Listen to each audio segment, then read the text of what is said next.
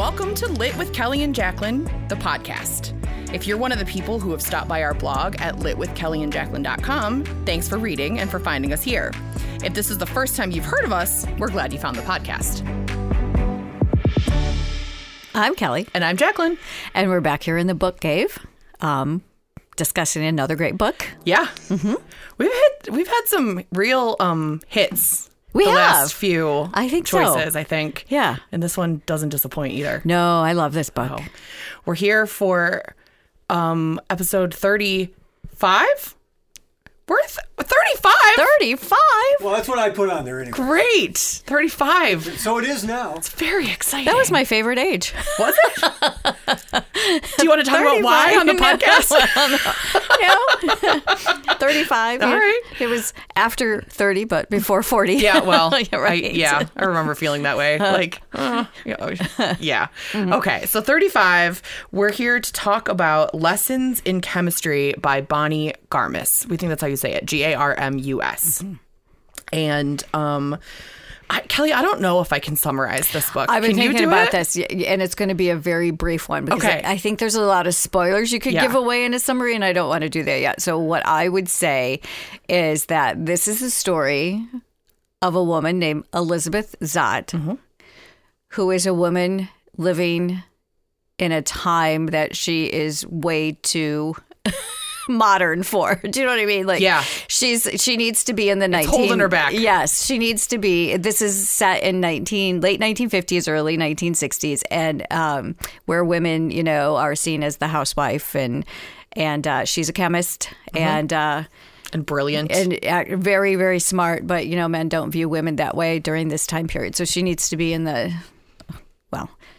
Do they even do that now? I'm, that's arguable, but it's a little bit more pro women Yeah. now. So she's she's just way before her time. She'd maybe have a better time. And this now. is the story of her uh, trying to navigate her living through uh, a society that gives little value to women. There you go. Nice job. Well, thank you. I'm always super impressed when you can do that. I was trying to tell someone about this book today without ruining anything. So I was like, I think you would really like it, but I like couldn't articulate why she would really like it, other than, you know, yeah, she's all for women doing what they want. Right. so Right. yeah, good job. Yeah. Okay. Um, so you mentioned the book was set in um, the late 50s, early 60s. So we split the difference for our cocktail this time. There weren't a lot of references to booze in this story so we had to we had to go off script a little and um, i did a little checking on um, the best of cocktails in 1960 and according to an article i found on delish.com the cocktail everyone was going mad for in 1960 was the whiskey sour. Yes. And and i kind of wish i could have seen your face when i suggested I, a whiskey based I think I think my text was, oh, but she gamely agreed well, you know the things you have to do. for art, right? art, right. Yeah. So, um, so we made whiskey sours today, but we did not. Eat, the reason that whiskey sour, according to this article, was popular then was because sour mix was becoming a staple in everyone's bar. Um, we didn't take that shortcut though. Kelly had simple syrup here. I squeezed the lemon juice this morning, and we each put um, a whiskey that we like into our version. So I have Irish whiskey in mine. Kelly has a lovely one from Traverse City in hers, and we're gonna try a sip now. So cheers. Cheers.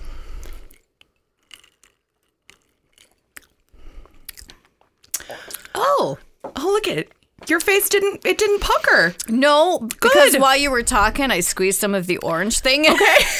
and there's fine. still a little have a little bit of That's orange, fine. and I think the simple syrup, like Yeah. no, that I mean, it still like has that. it. It. still has that whiskey flavor, which you know, whiskey is not I'm not a fan Mm-hmm. of, but it's not overbearing. No, it's not. It, there's a lot of citrus in there. It's very bright. And we also had to put in do. uh, a few little uh, maraschino cherries. However, they're not really maraschino No. cherries. They're uh, cherry moonshine cherries. Yeah. So I like don't even keep maraschino cherries in my house anymore. I just put these into drinks. So Oh. there's no reason They're to keep the so other kind. Yeah, good. they're good. Um, so yeah, so these are two ounces of bourbon, three quarters of an ounce of lemon juice, three quarters of an ounce of simple syrup. Shake, shake, shake in a shaker with ice. Pour over ice into a glass and add cherries and an orange. So they're yeah, it's pretty bright and refreshing. I like it. Yes. Okay. All right, so way to go, 1960, on your choice Right. of cocktail. and I'll finish the whole thing. oh, It's rare that I don't finish a cocktail. well, yeah, but what you know, our other choice. I was looking at the other years surrounding this. We could have done mai tais, but I think by now everyone knows how we feel about the dark rum. no, We're not going to do that. I'm not gonna do that. So, um, okay, so we what before we get into spoilers, what are you reading right now? I have been so good. Have you? I have. Okay. So I have read. I think I mentioned this before. I was in the middle of the um, the last thing you told me by Laura Daves. Yes. Yeah, which I really liked, by the way. Okay. I didn't see it coming. I, what it- you I know. haven't read it. Oh, I didn't see it coming. Um, and then I read, um, obviously, lessons in chemistry, Mm-hmm. and then I read um, Grace Under Fire by Julie Garwood. It's her latest one. Quite frankly, I did think that she wasn't alive anymore, and. As it was so long between Okay. her last one and this one, I, Okay. I thought, oh man, she must have died. But no, she is still writing. Um, that was okay. That's just your typical, you know, romance novel. Yep. Um, and then I I am currently reading uh, the couple the, the couple at number nine or something like that by um, Claire Douglas. Is it a thriller? It's a it's a twisty Turner mystery. Ooh. And I'm just, and there's just a lot of pieces going on. And, you know, I'm getting, I just have like maybe 50 pages left. And so I'm getting to the point where it's all coming together. But yeah, it's kept me going. It's set in, um, in, uh, England. Okay. So, That's a, a broad net you've cast Yes. this month. Nice. and yes, and three books in one month. That's awesome. That is, yes. Great. So, Um, okay, so I yeah, I reread. I had read Lessons in Chemistry several weeks back, so I did kind of a fast reread. I'm in the middle of listening to one called Red Island House by Andrea Lee. That's sort of the long saga of a family who builds a vacation home in Madagascar and how they're involved with the local people um, when they're there, and then how that sort of carries into their lives in Italy when they're not visiting. Um, but also, there's it's it's working out to be a bunch of short stories kind of like a collection of stories year after year after year about what happens and and it starts off with what happens when they don't follow local rituals and like dedicate the house properly. Oh, so it was a strong start. I liked yeah the the audio is good. It's read by one of my favorite audiobook narrators which i think is part of the reason i'm liking it so much. Um, i'm almost finished reading isaac's storm which is an eric larson book that i had missed okay. this is back from like 1999 Oh, wow. and um, it's about the hurricane of 1900 that hit Galveston that no one saw coming. Oh, okay. And in typical Larson fashion, it's it's the sciency like development of the Weather Bureau versus the actual event and how those things are merging. So um, I'm enjoying that. Although I probably shouldn't read it before bed anymore. Because Oh. last night I got to the actual hurricane, Oh. and I was I was like, maybe I shouldn't have been reading this right before I'm gonna go to sleep. so, and I'm already working on the next podcast book, so we'll get to that later. So, Okay. I'm a little behind because I'm still watching a lot of the nominated Oh, movies, but right. that's yeah, that's how I'm spending my time right now. So, okay, so we've talked about the drink, we've talked about what we're reading. Are you ready to do spoilers? Uh, yes, we are. Okay, three, two, one, spoiler alert. All right. Okay. There's a lot happening There in are this book. multiple stories in this book, yes. right? It is. I have to look again because I had to take note of this. It is 390 pages, and every one of them is packed full. Yes. There are. There's no wasted storytelling in this book. No, and there's like multiple stories going on at one time. All of the, you know, all about the same characters, Yes. just different aspects of their life. And I'm thinking, well, how do you describe, you know, like towards the end when you get to describing the end, you really got to go back to the beginning. do you know what I mean? Yeah. It's like it Yeah. was just like wow, yeah, So, so you alluded to this in the in the set in the summary uh, that Elizabeth was not living in her time. She's not definitely not. She's living in her definitely not. Elizabeth is a brilliant chemist who no one is taking seriously. Um, and we see that from the very beginning of the story. Mm-hmm. She's um, she comes from some ne'er do well parents. right. And I'm going to leave some things unspoiled because there are some Right. some interesting details you'll want to learn as you read it. But she comes from yeah, a family that's making not the best choices. Correct. And she get, you know, she gets into college, she's trying to make a name for herself. No one's taking her seriously. She's applied for the doctoral Doctorate. program. Mm-hmm. And she gets in at UCLA and then tragedy strikes. Yep. I won't spoil that either. Um, be forewarned, though, people. There there are some Triggers. triggers in this book. Yes. Um, and she's then she doesn't get to do that anymore, and she's sort of relegated to this research lab. Is that right? Yes. I mean, it's her only choice. But Yeah. The the thing that's funny, the thing that I love about Elizabeth is that she has no social cues whatsoever. I mean, She's better she, than Calvin. she well, yes. I mean, she doesn't get social cues. Do you know what I mean? Yeah. So That's like, evident much later during the TV show. yeah, Yeah. Um, but she, like, if somebody were to tell her no or whatever, it it just goes right over her head, and she doesn't what she thinks she should do anyway. Do you know what I mean? She makes Yeah. it work for her, not because she's being vindictive or whatever, because she just doesn't get what they were saying. if it doesn't make sense to her, she doesn't believe that this is the answer. That's true. right? Yeah. so if you tell her no because you want her to do something one way and she doesn't see the sense behind doing it that way, she's just going to do her own thing anyhow. Right. Like, so how she meets Calvin is a prime example of that, right? So Exactly. she's she is not going through the proper channels to acquire supplies for her lab. She knows where the supplies she needs are. She doesn't care who's in the way of her getting them for She what she needs. She just gets them. strolls into this room. Here's this world-renowned person who has come to the same research lab by different means right. which I think is pretty funny. Right. And um and she doesn't care who he is. He's got the beakers. She needs to run her experiment, and she's going to take them. Mm-hmm. And people like can't believe that she had the audacity to do this. Well, he couldn't believe she had the audacity to do that. But even so, later on, through a little bit of a meet cute, they they connect, and And he is just as socially awkward. yes, You know, they're they're the brilliant minds that um, don't have the capacity. People just think differently, right? Right, like, right. Yeah, it's for the socialness. You know, they don't have any. They just, you know, they they they miss those. yeah, but together they work exactly right. Oh yeah, they each have strengths and weaknesses that completely balance what the other has going on. Absolutely. And when she she uses the phrase more than once in the book that they had chemistry. Mm-hmm. They're both chemists, so this is the funny play on words. They had chemistry. She fully believes they actually like had a connection. right. And that's partially um because because they were they were good at different things and could sort of guide each other in those in those situations. So Elizabeth and Calvin become a couple in an unconventional way for the time. And they are f- they're in a fully committed relationship. They have a oh, an agreement that works for them. Calvin makes most of the money. So Well, right. Elizabeth feels Right. she's going to contribute to the relationship in her own way. So she's And- in and- she's in charge of cooking, which at the time I didn't understand why it was important. Right. But it is later. Yeah. And um, she does not believe in marriage. Nope, she doesn't want to get married. She doesn't think there's any like need for it. It's not going to change the way that they feel about each other. It's really just going to be how people see their relationship.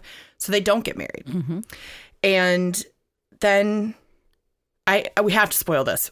Yeah. I think we have to spoil this. Right. And then Calvin dies in an accident. A very twisted, bizarre accident Yeah. in a way, but Yeah. you know, it was just like, right. and she's left on her own, un unbeknownst to her, pregnant Correct. with a newly adopted dog, and and people have been like waiting for the opportunity to get rid of her at the research institute because they don't like the way she operates. So they take her condition Right. and use it against her. right.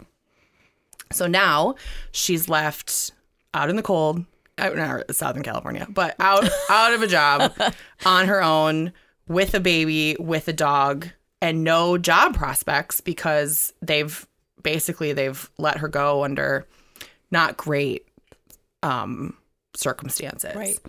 So she starts. This is. I thought this was adorable. She builds like a whole lab in her kitchen. I know she turns her like, is kitchen so into a lab. she starts doing freelance scientist work, which uh, uh, is that a thing? I don't know. In She made it a 1950, thing. I don't know. Uh, yeah. and she is um, raising a very precocious child. Is that the right word? Would you? Is that the word you would describe Madeline? I would describe Mad as a precocious child. Um, I wanna- Also super smart. also super smart. Um, I between the dog, Yeah. six thirty is the dog's name because that was the exact time that six, the six the dog found um, Elizabeth and came home. So Right. named six thirty, and then um, and so the, Mad or Elizabeth's trying to teach the dog words. And right before I think Madeline was born, he was up to 390 words or Yeah. something like that, right? Yeah. Um, and so, and she was reading to the dog, like she was reading, like, I don't know, um, Science journals. Yeah, to the dog and whatever, trying to get him to be smart. And, you know, 630, because you get the dog's perspective too. That's, you know, Yeah. every so often you get a, the dog is thinking, you, You get know, his point of view. Yeah. you get his point of view of what's going on. And then, you know, for uh, Madeline, you know, The daughter. Mm-hmm. the daughter, she's reading Darwin to the ba- Yeah. to the baby, and you know, puts her in kindergarten at four four years old because you know she's so smart Yeah. and is bored and whatever. And everybody keeps telling me you can't put him in until five years old. Well, she's in. She does it anyway. she does it anyway. So It's another. It's another example of when things don't make sense to her. She Right, does them in her own way. right, So, and this is. It's also. It becomes a little bit of a story about like found family, right? Like. oh, absolutely. So Elizabeth comes to rely on her next door neighbor to help with childcare. Um, Elizabeth eventually goes back to work at the research institute that had fired her to start with, um, because she desperately needs more income. And the freelance work she was doing, I won't tell you how, but it dries up. She's she's not doing that anymore. And not you, Kelly, but the listener. I don't want I don't want to ruin everything I know. but she um so she goes back to work at the research institute and it's they're they're just treating her like garbage. And she can only take that for so long. In the meantime her daughter has been like she's not she's not being bullied into giving up her lunch but she's she discovers that her daughter has not been eating the lunches that Elizabeth is packing for her and instead giving them to a friend at school. And Elizabeth engages with the friend's father about like basically pack your own kid's lunch, tell her to stop Right. eating mine. And he works in television and decides that something she says about cooking food that matters might strike a chord with an afternoon TV audience. Right, because the clown audience, the clown show that was on before, what was is no longer. Yeah.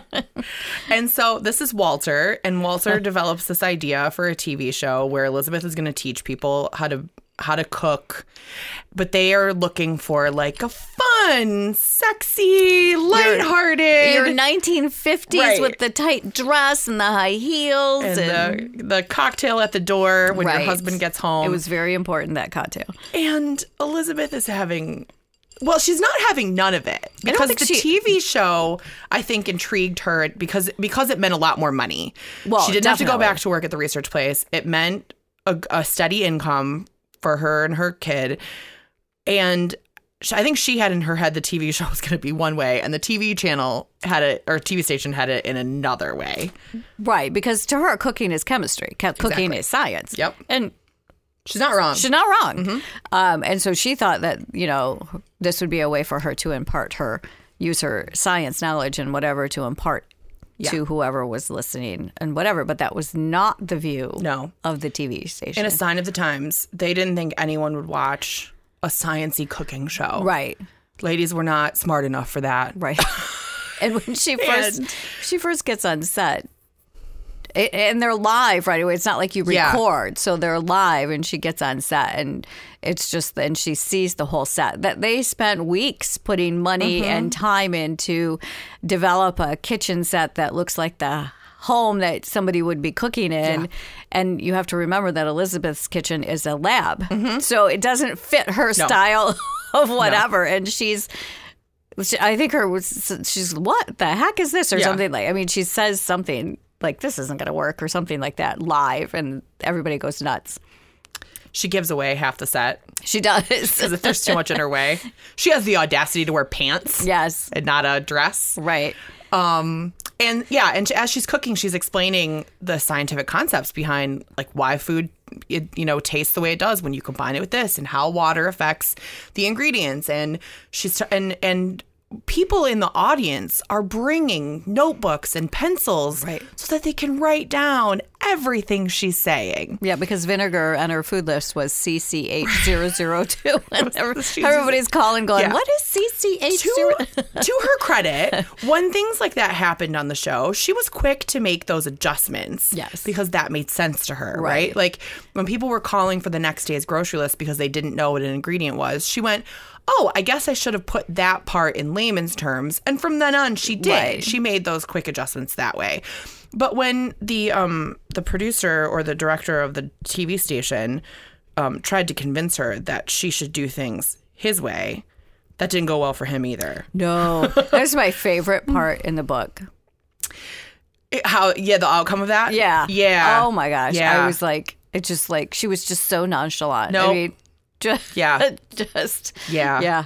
and and I I wrote down there's there was a lot happening on like two pages of text in here that really um sort of for me summarized a lot of the points of this book and it was um that Elizabeth was very much her, the, her her quote is I won't perpetuate the myth that women are incompetent. If they cancel me, so be it. I'll do something else. And she and she would have. You know, she she was not going to do it unless they let her at least include the things that she wanted. Now maybe there was going to be some compromising, but she was not going to make women feel less than Right. with her with her show and she was making good money Yes. doing this TV show which then allowed her a paycheck for her neighbor and in the same section of text um, Elizabeth had been true to her word. She now paid Harriet, and it was Harriet's first paycheck, and she couldn't believe how powerful it made her feel. Harriet has been stuck in what seems to be a terrible, loveless marriage for quite some time, and and and later we hear that she went to her um her place of worship and I can't remember what kind of church it was but she was in confession and um the priest's guidance to her was be a better wife. Like so for her to be so for her to you know to the the point that this this line of text made that, that her her paycheck made her feel like yeah these are things that throughout this whole book this is what we're what we're hearing. Elizabeth is making decisions for elizabeth and she's doing what's right for her. What everyone else thinks she could care less and if she's not going to be able to be true to herself she's not going to do it and i thought that those those two lines really stuck out for me um so anyway we find out uh, Elizabeth's show is wildly successful Oh, yeah. despite what the TV producer has been telling everyone. She she calls a canned soup poison yeah. on air and um it's it's it's a suit by one of the show's sponsors and so they're a little worried about that. She goes on air live telling everyone she's an atheist, which was not Oh something you did on tv in the 60s um but people loved her anyway and and the people who were making the show were sort of struck uh, they were I think struck by that. They they thought there was no coming back from this, and and there was. Um, but we did have one sort of dramatic scene where there was somebody who was anti Elizabeth trying to Right. get involved, and six thirty got to be a hero. Right. That's a fun section, so I won't give all the details on that. But um, yeah, she was a really inspiring character, and everybody wanted to know who she was. She was fiercely private. She wasn't putting Madeline in the spotlight Because she at was all. judged every time. Yeah. About, you know, she wasn't married. She had a child out of wedlock, you know. and uh, here comes this reporter. and here comes a reporter, right? And so, um, And you know, the, good for the reporter though, because he, he she did open up to him during Mm-hmm. that story. He just couldn't print it because the newspaper or the magazine. It was Life magazine, wasn't it? Not is that the one? Yeah, I think it was Life. Yeah. He couldn't because that wasn't the story the magazine was looking for. Mm-hmm. So he had to print something else. He couldn't show her as the strong woman that she was Right. and the one that was doing all the research and has, you know, is a credible scientist and Yeah. whatever because that's not the way women were portrayed during that time. So he had to sort of doctor it a little bit. He wrote a good story. The magazine picked out the things Yes. that they wanted to tell, which was not her whole story. Correct. And she she, not the reporter, but she caught the flack for that. Mm-hmm. And it made her not want to be on TV anymore. Right. and and then ultimately a character who keeps popping up throughout the story way from way back when her original stint at the research institute um, where the character was not very good to her Mrs. Frask. yeah comes through Right. Right. and elizabeth is um vindicated Yes. is that right And you know, you would think that Mrs. Frask, being the whatever she was in the HR department of or a secretary or whatever, you Yeah. know, like one of the lone women in the Hastings lab. yeah You know, so you would think that she would have some kind of alliance with Elizabeth. yeah Eh, But no, not at all. there was a lot of jealousy There was a lot of jealousy mm-hmm. there, and and come to find out, they have similar experiences as that mm-hmm. happened to them as they tried because Mrs. Frask wanted to be a psychologist. Yeah. and the same thing that happened to Elizabeth happened to mm-hmm. Mrs. Frask, and they don't find that out until the second go around. Right. and so, but you know, and it's like. It's that jealousy that gets you know you or whatever women whatever and sometimes women and can't get past that. perceptions that. are untrue. Right. Yeah.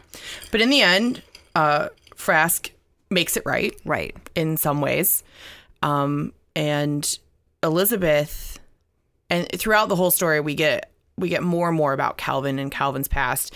Madeline is assigned a family tree project, which is everyone in Madeline's life thinks this is ridiculous because it just it feels invasive and right not everybody's family is going to look the same and you know so it's a whole thing but and madeline finds a really interesting way around it but it's Right. it spurs madeline's interest in where her father Oh, came from right. and so we get this whole sort of second storyline about calvin's family where he came from why it mattered where he grew up and what was happening from there um and so in the end going back to that found family thing, it's Elizabeth is she finds herself surrounded by people that she can trust, Right. That people she's she wants to engage with, the people who love her, and she has created her own little family, even in the absence of the man she was madly in love with. Right.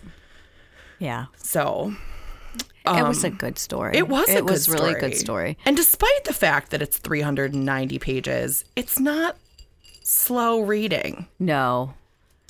Yeah, I read this on vacation, so my day was passing fast anyway because it was on vacation I just day. you know I think back and I think gosh you- when you know I didn't grow up.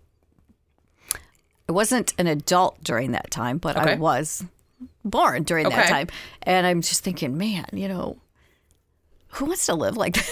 I, I mean, I, but again, if that's the way the world is, and you don't see anything wrong with it, then that's fine for you. But you know, looking back on what Yeah. we have now compared to then, it's like, yeah, no, And I loved the stories of women who were like watching her show who like decided that it was okay that they wanted to go to medical school in their late 40s or um you know I was I was cracking up when like people in shops were overhearing women like what was the list from last night?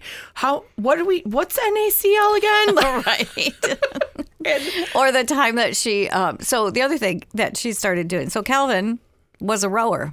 Yes. And that's how he got um into college. And he was a, a a rower. He got on scholarship. And so he taught her how to do it.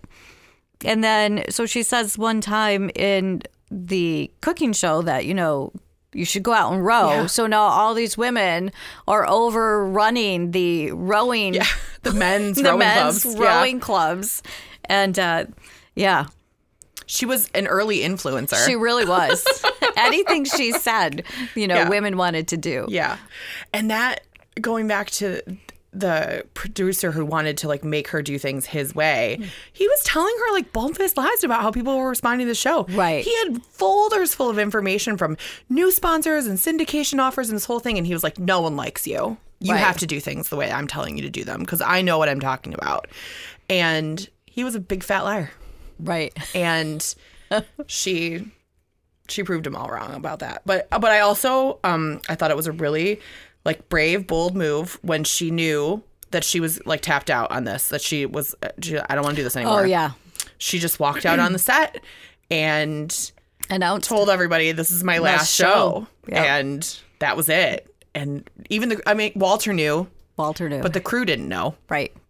and yeah but i think it i think it alluded to the syndication carried them for a while they were doing okay in the in Right. the funding so Yeah. Yeah so and then she was worried you know she was trying to decide after this notoriety they thought that everybody would be offering her a place and it's it's um it's very uh bow on a present how the story wraps up and how she gets to go back to Hastings on her own terms Right. because of these cool things that happen. Right. Those are also fun details. I so it's karma, right? I, f- I Yeah. fully believe in karma. It doesn't mean it's going to Yeah. happen in my lifetime. No. but sometime along the way, you know, Yeah. and that's what I felt at the end of this book is like, yeah, you all got what you deserved, right? Oh. In a lot of cases, I don't know. That TV producer probably deserved that knife, but I, she didn't have didn't have the opportunity. Right. So, um, yeah, I so I liked. Is was there anything that we missed that you wanted to say? I don't say? think so. okay. Um, Kelly's so prepared. She's Well, got- I had to take notes because I read it and then I read two on. other books. Yeah. and then I'm like, okay. Um, no, I don't think so. yeah. If Bonnie Garmus read something else, I'm ready to read it. I have to tell you, this is a good. uh, This is uh, well. I, I just have to share this. I was talking to my friend's 12 year old, and I was telling her about um the story how. It was about a woman whose like work was being stolen, and she was like, "Oh, you mean like Maria Curie?" And I was like, I could have hugged her. I was like, "Oh, I'm so glad that you're paying attention when you're hearing stories like that." so, Yes. so yeah, they're even the little ones are aware. So this is great. That I was so pleased that she was able to make that comparison. So, um, okay, so I, lessons in chemistry. We we gave you a really surface look. Get into this one. yeah, Read there's a lot in there. And it's a fun read too, in many ways too. So I yeah, don't want to give away the fun stuff. There, yeah. But be advised, there are some scenes. You'll know they're coming. Yeah. But there are some scenes that are a little bit harder to read. And um, But I would just laugh out loud sometimes at the things that Elizabeth, the way she would rationalize things. Yeah, I mean, it would be like, okay, I would have never come to that conclusion, but no, okay. But I can see how you got there. Right? Yep. Exactly. Yep. That's fine. So, all right. So that's a wrap on book 35. Mm-hmm. Awesome. What are we doing for 36? We are going to do um, Grady. Hendrickson? Ye- Hendrix. Hendrix, Yeah. yes. Grady Sorry. Hendrix. Um, so another one of Grady Hendrix. Um, um, how to sell a haunted house. Yes. This is a wild one, Kelly. So Longtime listeners may recall that we reviewed um, the Southern Book Club's Guide Guide to Slaying Vampires, Vampires. which we my loved. favorite book. It was the that was the best book I read that year. Yeah. And then we also reviewed the Final Girl Support Group. Yes. Later on in the podcast episodes. So this will be our third Grady Hendrix book. This one is unlike either of the other two. Okay. Final Girl Support Group was more realistic than either of them because there was no like supernatural element to to that one, right? No, it was just like That uh, was just the murderous people. right. So like your slasher movie. Yeah. Yeah. But this one has uh, all I'm going to say is is there are creepy dolls involved and I'll leave it at that. But be ready. Okay. I can't wait to start. yeah, it's it's a wild one. So so we'll be back next month with our review of that. In the meantime, we hope you're enjoying whatever it is you're reading and we will talk to you then. Cheers. Cheers.